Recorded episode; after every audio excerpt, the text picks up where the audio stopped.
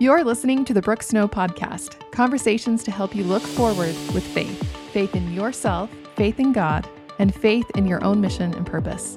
I'm your host, Brooke Snow. You have episode 22 Powerful Presence. Living in the present moment is a popular catchphrase these days, perhaps because now more than ever, our culture makes it increasingly easy to be distracted. In today's episode, I want to share with you why you want to be present, what power lies there, and my favorite way to instantly find presence. If you enjoy this podcast, I know you would love my book, Living in Your True Identity. This week, it's still only $9 on Amazon. They have it on sale, and it's filled with 21 tools to help you live life as the best version of yourself. Thank you again to everyone who has left a review for this podcast on iTunes. Reviews help the podcast to show up in iTunes when other people are searching for a new podcast. Today's review of the week comes from Crystal2488. Crystal says, I have listened to all of Brooke's podcasts now, and I can't wait for more. They are inspirational and motivating, and I have learned so much. I also love her tone as she speaks. I feel at peace while listening. Thank you for sharing your wisdom and teaching us simple but important ways to change our lives to better ourselves. I'm so happy I stumbled upon the email in my inbox and clicked the Listen Now button. Thank you, Crystal. One of the recurring themes that I find in these reviews is what Crystal mentions about teaching simple things. I hope you too have had this experience as you listen that there is power in the small and simple, especially when you integrate those small and simple things consistently. When the simple becomes habit, truly great things are brought to pass. If you want to be the reviewer of the week, please leave me a five star review in iTunes and share your favorite takeaway so far. And if you've been meaning to leave a review and you just haven't yet, will you pause the podcast and do it right now? it's super easy. And as a nod to Napoleon Dynamite, if you leave me a review, all of your wildest dreams will come true. Humor aside, your reviews are what makes this podcast possible. So thank you so much for listening and for sharing. So, presence. To be honest, I have special interest in presence this year because it is my word of the year. Do you choose a word of the year? It's been really a fun tradition for me, and I always set the intention that the word will make itself known to me. And that was certainly true this year for presence. To begin with, let's talk about why we want to be present. Because weirdly enough, I think we often avoid presence. I remember when back in the time when my phone and social media used to be a huge trigger of distraction for me, I would often find myself going there to escape the present moment. I didn't want to be with my feelings of boredom or my feelings of anxiety or my feelings of being totally annoyed with my kids, or maybe I was escaping doing a project that I was procrastinating. I wanted to leave the present because the present was too uncomfortable. Now that I actually know and understand presence a little bit more, I can see that I wasn't really escaping presence, I was just changing distractions. My feelings of boredom, anxiety, annoyance, procrastination, they were uncomfortable because I was trying to avoid them and shut them off. I wasn't really living in that present moment. True presence allows oneself to fully feel those feelings. And miraculously, guess what happens when you feel your feelings? They actually pass. In fact, research shows that if you lean into your feelings and you fully feel them, in most cases, the feeling will pass within 90 seconds. 90 seconds! How many times have I avoided an uncomfortable feeling that I didn't want to feel? And I consequently intensified the feeling and then I carried it around for hours or days or weeks or even longer when I could have just taken 90 seconds to feel it and watch it flow by like a wave. You know, I'll never forget my first experience with this 90 second theory. A few days after hearing about this 90 second theory, I received an email from someone who was very close to me. And the email was really hurtful and it pointed out my weaknesses and it really crossed the line into what areas are appropriate for interfering and criticizing in someone else's life. And oh my goodness, the email slammed me. I felt horrified, humiliated, sorrow, and absolutely unworthy. But at the height of pain, I recalled this 90 second theory. And instead of closing off, I chose to lean in instead. I chose to fully feel it, to completely and fully feel humiliated and feel horrified and feel sorrow and feel unworthy. And I remember sitting in my office chair and crying and feeling these emotions and allowing myself to feel it. And truth be told, if I had actually got a timer out, I think I was there longer than 90 seconds. It was a deeply emotional reaction, and it likely surfaced decades of other emotions that were never resolved in this relationship. But nonetheless, I chose to feel all of it. And wouldn't you know, it really did pass. The worst of it came simply from my resistance to it.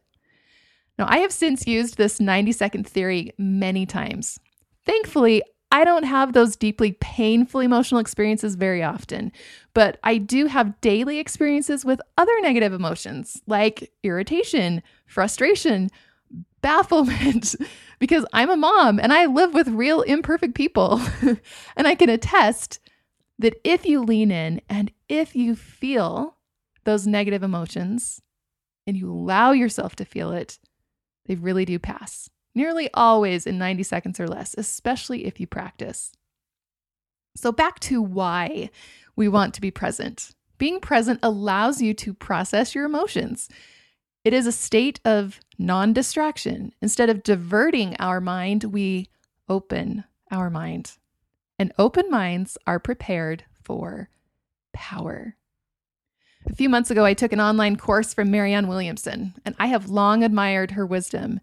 In one of our lessons, she spoke about the difference between God's time and our time. We know God's time is not the same as our time. In fact, in Alma chapter 40, verse 8, we read, All is as one day with God, and time only is measured unto men. All is as one day with God, and time only is measured. That's an interesting word, measured unto men. We measure time by creating a past and future. We measure time by counting the days and the months and the years. We measure time, most ironically, by being victim to it, allowing our mind to be pulled into the past or into the future or both, living anywhere but here. Marianne Williamson then went on to teach that although God's time is different than our experience of time, there is a point of intersection when they are the same. The present moment. One of God's attributes is that He is omnipresent, He's always present. All is present before Him. When you opt in to live in the present moment, you are living in God's time. Isn't that a powerful concept? Think of that. What power lies for you when you intersect your experience of time with God's time? Inspiration comes when you are being present, when you are not distracted by the past or the future. Creativity comes in the present, feeling the fruits of the Spirit, as Galatians teaches feelings of love, joy, peace, long suffering, goodness, faith. You feel these fruits when you are present when your time is the same, or rather, when your time is at one, when it is one with God's time. Think of the principle of prayer, of communicating with God. This too is done only in the present moment. I'm sure, like me, you've probably tried praying while thinking of the past or future or being totally distracted or worried or anxious or whatever. and you simply don't have a, pure, a powerful experience. Powerful prayer comes from being powerfully present. And is it any wonder that God so repeatedly invites us into his presence? I've come to know for myself that presence is power. Learning to be present is learning to live in God's time, which amazingly opens you up to so much more power in your life power to receive inspiration, creativity, answers, direction, communication with God and angels, vision, learning, and the ability to see things as they really are.